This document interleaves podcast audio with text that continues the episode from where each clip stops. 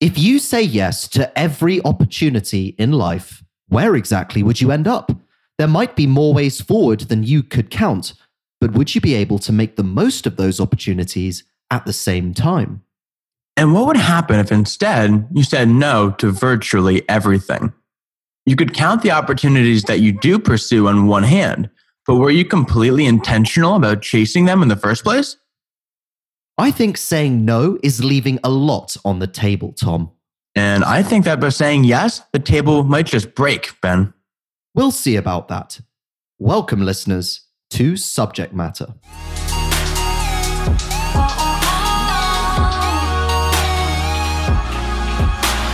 Ben, good morning. It's a beautiful, beautiful day here in the United States. I'm sure it's raining and foggy in the UK.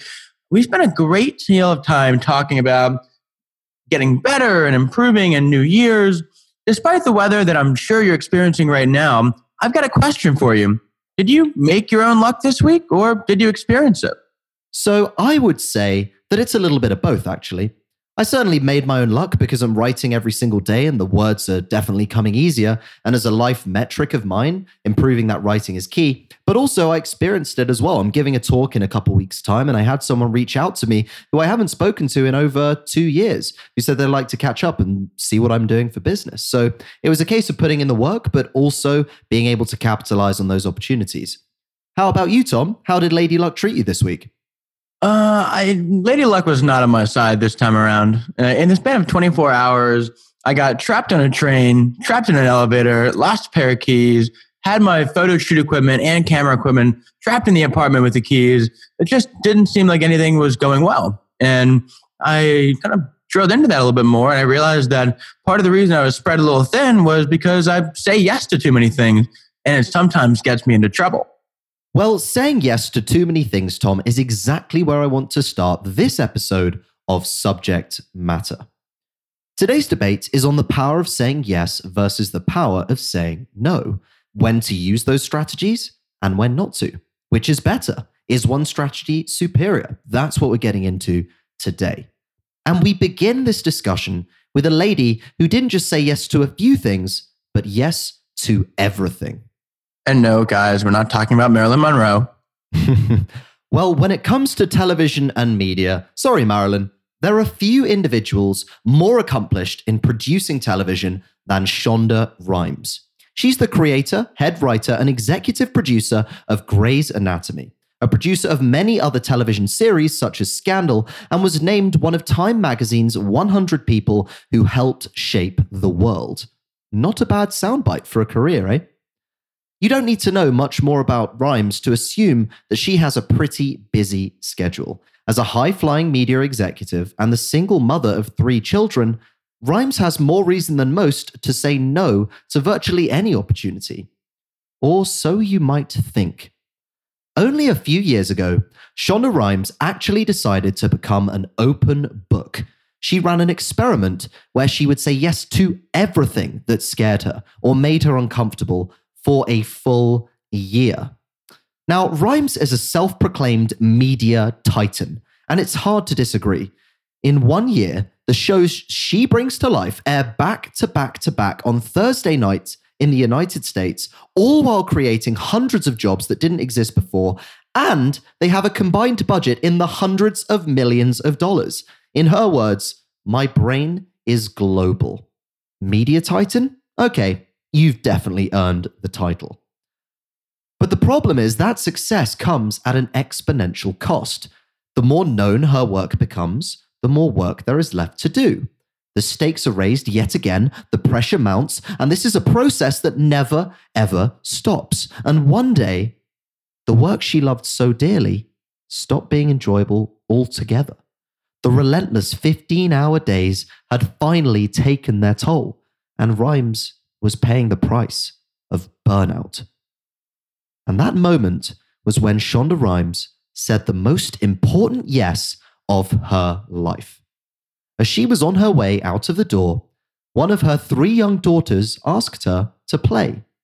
And even though every piece of her natural tendencies wanted to get back to the work where she was comfortable, she said yes, because this is the year of yes, remember? And as she sat down to play, slowly but surely, that joyousness, what Rhimes calls the hum, started to creep back into her life. Having that uninterrupted playing time of just 15 minutes with her kids unlocked her true potential again. She was free. She could write. She could imagine. And all because Shonda Rhimes said yes to a different type of situation, to more play and less work. Saying yes turned her back on her media empire, which to us might seem like opportunity cost, right? But it was actually the reverse. It was opportunity creation. Saying yes unlocked her true potential, and that was a path found through harmony. Shonda Rhimes was no longer all consumed by her work, but was able to find joy in life itself, all through saying yes. Sure, Ben. That's a great story, and I'm, I'm super motivated. And oh my goodness, uh, she's so balanced, right? But you see saying yes to everything as harmonious. And quite frankly, I see it as dangerous. So let's go back to Rhimes for a moment. She is saying yes as a path to be more balanced between work and play. But many people listening don't have kids to play with. And I'm seeing yes as a slippery slope to work life imbalance. So imagine saying yes to everything, right? There would be no finish line. There would be no end goal. There would be no leaving the office because there's always something left to do. Part of the creation of the work life harmony that we've discussed, especially in past episodes, is also knowing what balance looks like and adjusting your schedule accordingly. You know what works for you more than anyone else. Not all of us want to work 15 hour days and be consumed by what we're doing 24 7. So imagine saying yes to everything to the extra job, the extra presentation, the next product line, and everything, and we'd burn out faster than Shonda Rhimes did. To operate at our absolute highest levels, we need to streamline what we do and tunnel vision in on that. It's the year of the, not A, right? To know what the thing is, you need to be focused on only that. We need to be maximally efficient. And this is where yes has another problem. Saying yes can lead to a little thing we call decision fatigue. Always saying yes is actually basically looking at the infinite amount of decisions you need to make, which is actually our willpower running incredibly low as you have to go over and over and over, pouring over every new part of your decision set. I want to use an example that I love to lean on every single time we talk about decision fatigue. Let's say you've got a headache, right? And you want to get some medicine. So you go to one of two local places to go pick something up. You go to option one, your local pharmacy, say a CVS or a Walgreens, or option two, a local wholesaler like a Costco or Sam's Club. Now, the local pharmacy is going to have a lot of options. You've got Advil, you've got the store brand, you've got off brand ibuprofen, you've got Space Advil from NASA in some weird world, you name it. You've got plenty of brand options and a bunch of size differences for each one. You've got a 10 pack, a 25 pack, a 50 pack, a 500 pack.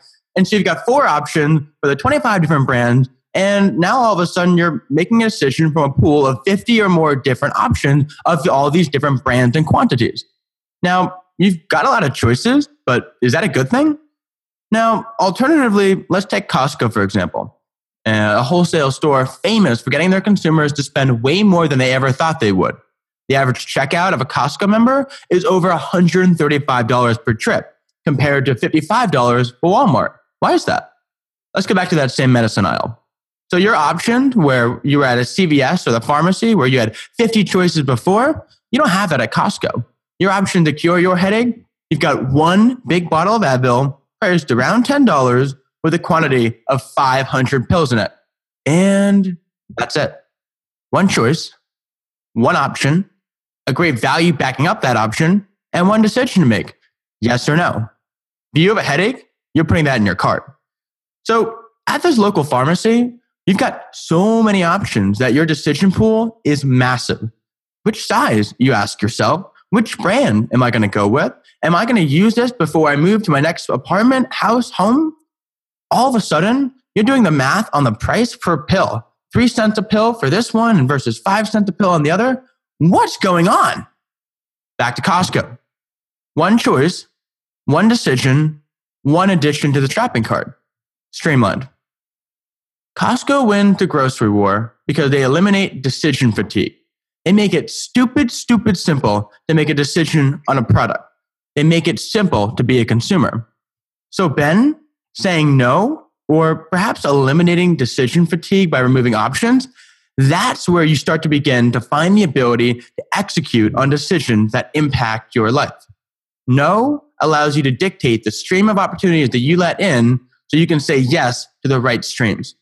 Right, Tom, but you're overlooking the obvious with that great analogy. How can we start out on a new path without trying a new opportunity in the first place? We can only become the best versions of ourselves by changing everything. And doesn't that mean we need to test everything first to have enough context to make the right decision? And you're always talking about using context to improve, aren't you, Tom? Let's start this piece by defining balance. I define balance as anything in equilibrium. And when it comes to relationships, that specifically means both parties saying yes and no in equal measure. But when you're starting out in your career and looking to get ahead, I found one of the most effective strategies for opening doors and getting that much needed context is to disregard balance altogether and make your proposal so enticing that the other party can't help but agree to it. In other words, you have to make them bias towards yes. Hey, Ben, you want to fly halfway around the world to meet me in Amsterdam? Count me in, but we ticked off A this year. Let's go to the Bahamas next time. And this tactic that Tom has so wittingly used on me to bias towards yes is exactly what I used to get my start as a ghostwriter a couple of years ago. I was following a prominent user on LinkedIn for a while and noticed that she was posting videos with lots of engagement, but she was missing something. She didn't have any written posts. I saw an opportunity to work together. But if I had gone in with a balanced offer, such as a market rate to work for her, it's far less likely that she would have agreed in the beginning. So one day I messaged her using a different angle, asking why she doesn't like to write more status posts. And she instantly got back to me saying she just doesn't have the time. So I hastily replied with a one sided offer What if someone else wrote them for you? And she said, Well, that's different. I'd identified that she was time poor and made her an offer that was too good to refuse. In other words, my actions and my offer forced her to bias towards yes. Through continuing that process for a few months, one day I got a message from that same client saying she had a book launch coming up and wanted some help with the content strategy. And that led to four months of solid ghostwriting, planning, and distributing content for the book's authors which went on to become an Amazon bestseller and get endorsed by Tony Robbins and Arianna Huffington and more. And all of that came from a disregard for your balance, Tom, and instead a bias towards yes. There's a problem here, Ben. Where's the filter? If you're always biasing towards yes, where do you draw your line between knowing what to pursue and what to drop once you've already biased? I've gotten ahead with, surprise, surprise, a very different strategy. Instead of biasing for yes, I've gotten ahead by being extremely intentional about my experiences. Let's take a look at Lunchbox, the anti theft bag that I've developed for music festivals. Now, as part of this, I go to a lot of different events, events where people are partying under a fair amount of substances, often going all night. And so, in order for me to maximize what I'm able to do within this very fun environment, I have a set of non negotiables for each factor of what helps me operate best. This is hours of sleep, contacts to be made, the amount of content that we need to shoot, the amount of bags we need to sell, the amount of people on site we need to promo, so on, so on, so on. So, this transition from treating a recreational environment as recreation to hard nosed opportunity acquisition has been pretty eye opening. Our team is expected to meet minimum goals for on site festivals, amount of photography, handouts, activations, meetups. And sometimes there's another side of this, right? I leave shows early. I maintain a sleep schedule. There's a rule against substance consumption during set work hours. Contacts are recorded into a CRM. Follow up emails go out on Mondays. Socials go out the morning after, and so on and so on. But Tom, how could the Lunchbox adventure have even started if you didn't say yes to a music festival way back in 2013? Because when I first said yes, it was a new experience. It was the first of its kind. And now that has become more of a lifestyle and more of my day to day, it had to evolve as I did. And outside of Lunchbox, I have my non negotiables about what I want from life too, in the context of new experiences. I optimize for new cities. I go for the immersion into new cultures. And I exclusively chase experiences I've never had before. And that does mean ignoring the bar down the street for the 50th time for a pint with my mates. Sorry, Ben. And instead doing something that pushes me as far out of my comfort zone as possible. I even went on a live dating show in front of 80 people last month for no other reason than it kind of scared me. So I had to do it. Well, 80 people with the with an eye on a stage versus one person with an eye on a beer are two very, very different worlds. But to get back to the thing at hand, I'm saying yes to experiences and I say no to people. And I'm sorry, that's why I can't sit down and mindlessly chat over coffee for an hour. There are just new experiences to be had that I'm missing otherwise. Saying no, as you know, Ben, also feeds into the year of the and not A's. You'll say no to a lot more A's than you will say yes to the these. Yes may be a tool for the creation of opportunities, but what if it also leads to us being so burnt out that we can't even capitalize on those opportunities that have been presented? That's why no is so powerful. It's metered by a set of non negotiables that serve as your ultimate filter. Saying yes too much in a single day can burn us out. As you pointed out with decision fatigue, Tom, I'll give you that. But there's ways around that and ways we can free up our bandwidth to say yes to more opportunities. Welcome to the power of choosing the right routines. Are you guys ready for a spin? Routines are nothing but a series of habits stacked on top of each other. You're building up each habit individually, but as you complete one habit, you immediately flow into the next one. And this builds up momentum quickly. Now, if you can implement a stable routine that conserves your mental bandwidth for when it's actively needed, that's massive because your willpower is a muscle that you exercise every single day, which means, like your muscles, it can get exhausted.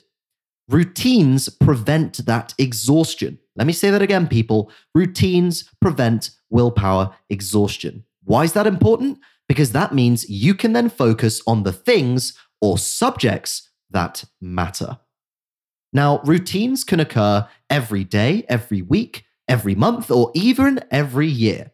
Shout out to the ritual of Misogi. Misogi every day, baby, or once every year to impact every day. One of those. Exactly, Tom. But for now, let's look at something you can build into your day every day, listeners that's going to free up your mental bandwidth right now to say yes to even more opportunities. Or no more, Ben? Yes or no, Tom. Daily routines are most common in the morning, first thing to set you up for the day, or in the evening to wind down and prepare for tomorrow. And I would encourage you in your own time to look into routines. Both me and Tom have implemented them to great success, and they really can be powerful. But for now, as we're pressed for time, we're going to look at one part of the morning routine in particular and how it can free up your very precious mental bandwidth. When you wake up each day, your brain is what in Latin is known as tabula rasa, a term coined from the development of free market economies, because it is a free opportunity. It's a blank slate. Now, the second that you check your phone, speak to someone, go to the gym, or do any one of thousands of actions to start your day, you'll begin and your brain starts working. And you can't get that back until the next day. But what if you use that time when you woke up differently? What if you made that time sacred? This is exactly what Reid Hoffman, investor at Greylock and co founder of LinkedIn, does himself. And he stacks it with his evening routine too. Before going to bed, Reid Hoffman writes down a complex problem that he's working on. Remember, at the end of the day, we're prone to decision fatigue, so it's definitely not the time to work on something tricky that's vexing us. But if he writes the problem down now, Reid has up to eight hours of subconscious thought where his brain can work on the problem while he sleeps. Then, First thing in the morning, Hoffman uses his tabula rasa state to the fullest and works on that problem, immerses himself in that problem for up to an hour to maximize his output on the solution. Now, those first couple of hours in the morning are sacred, and I would encourage you to treat them the same way. For me, it's writing. But for you, it could be problem solving, meditating, working out, journaling, practicing gratitude, a cold shower, a warm shower, or even just making your bed. Whatever those habits are, stack them up in a predictable order. Because that boring predictability, that simple system, frees up the all important mental bandwidth. So when you do need to say yes to something, you're not burnt out and in fact, you can always, or most of the time, make the right decision.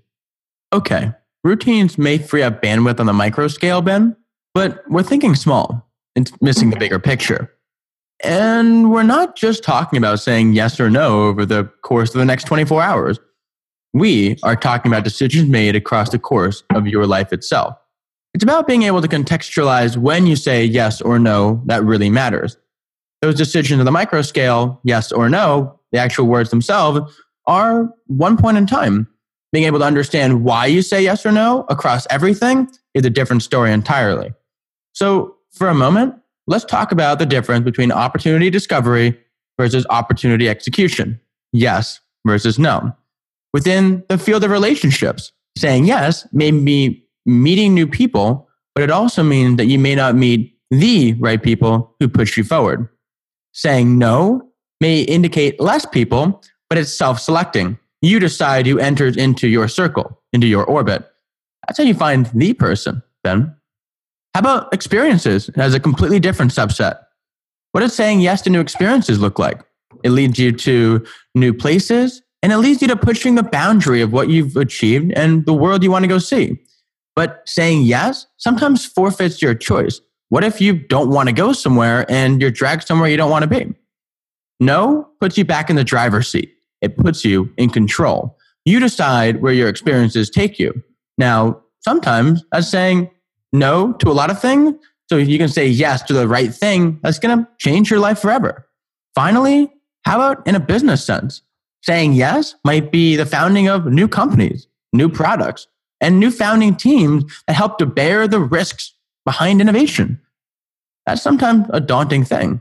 Saying no puts you back in control. You can focus on the things that are going well and you can focus on ignoring the noise. When it's time for the next thing after the sale of a company, the switching of a job, the publishing of your book, then you can start saying yes again. But it's the understanding that there's a timing factor that governs everything a context factor that changes whether it's better to say yes or no in any given moment. The choice is always yours, Tom, but let me tell you something. If you said yes to everything, you'd push yourself to new heights. You'd try new experiences, meet an abundance of new people, and travel down a totally unexpected but utterly beautiful path in your life. But if you say no to everything, you're in the driver's seat 24 7, choosing who gets the slice of your precious time and energy. And it forces you to know exactly what path lies ahead of you, as well as what you want. But as always, listener, where you choose to draw the line is up to you. So, thank you for listening to this episode of Subject Matter. If you have enjoyed what you've heard, we'd love if you could go and give us a rating over on iTunes and a subscription uh, either there, Spotify, Stitcher, wherever, whenever you get your podcasts. And we'd love to hear from you. Reach out to me and Tom. My Instagram is at Ben Bradbury. Tom is at Real Tommy Bahama. And please tell us what you think. We'd love to hear whether you guys are enjoying the episodes or what you'd like us to speak about. So, Thank you very much for listening, and we will see you next Tuesday for another episode of Subject Matter.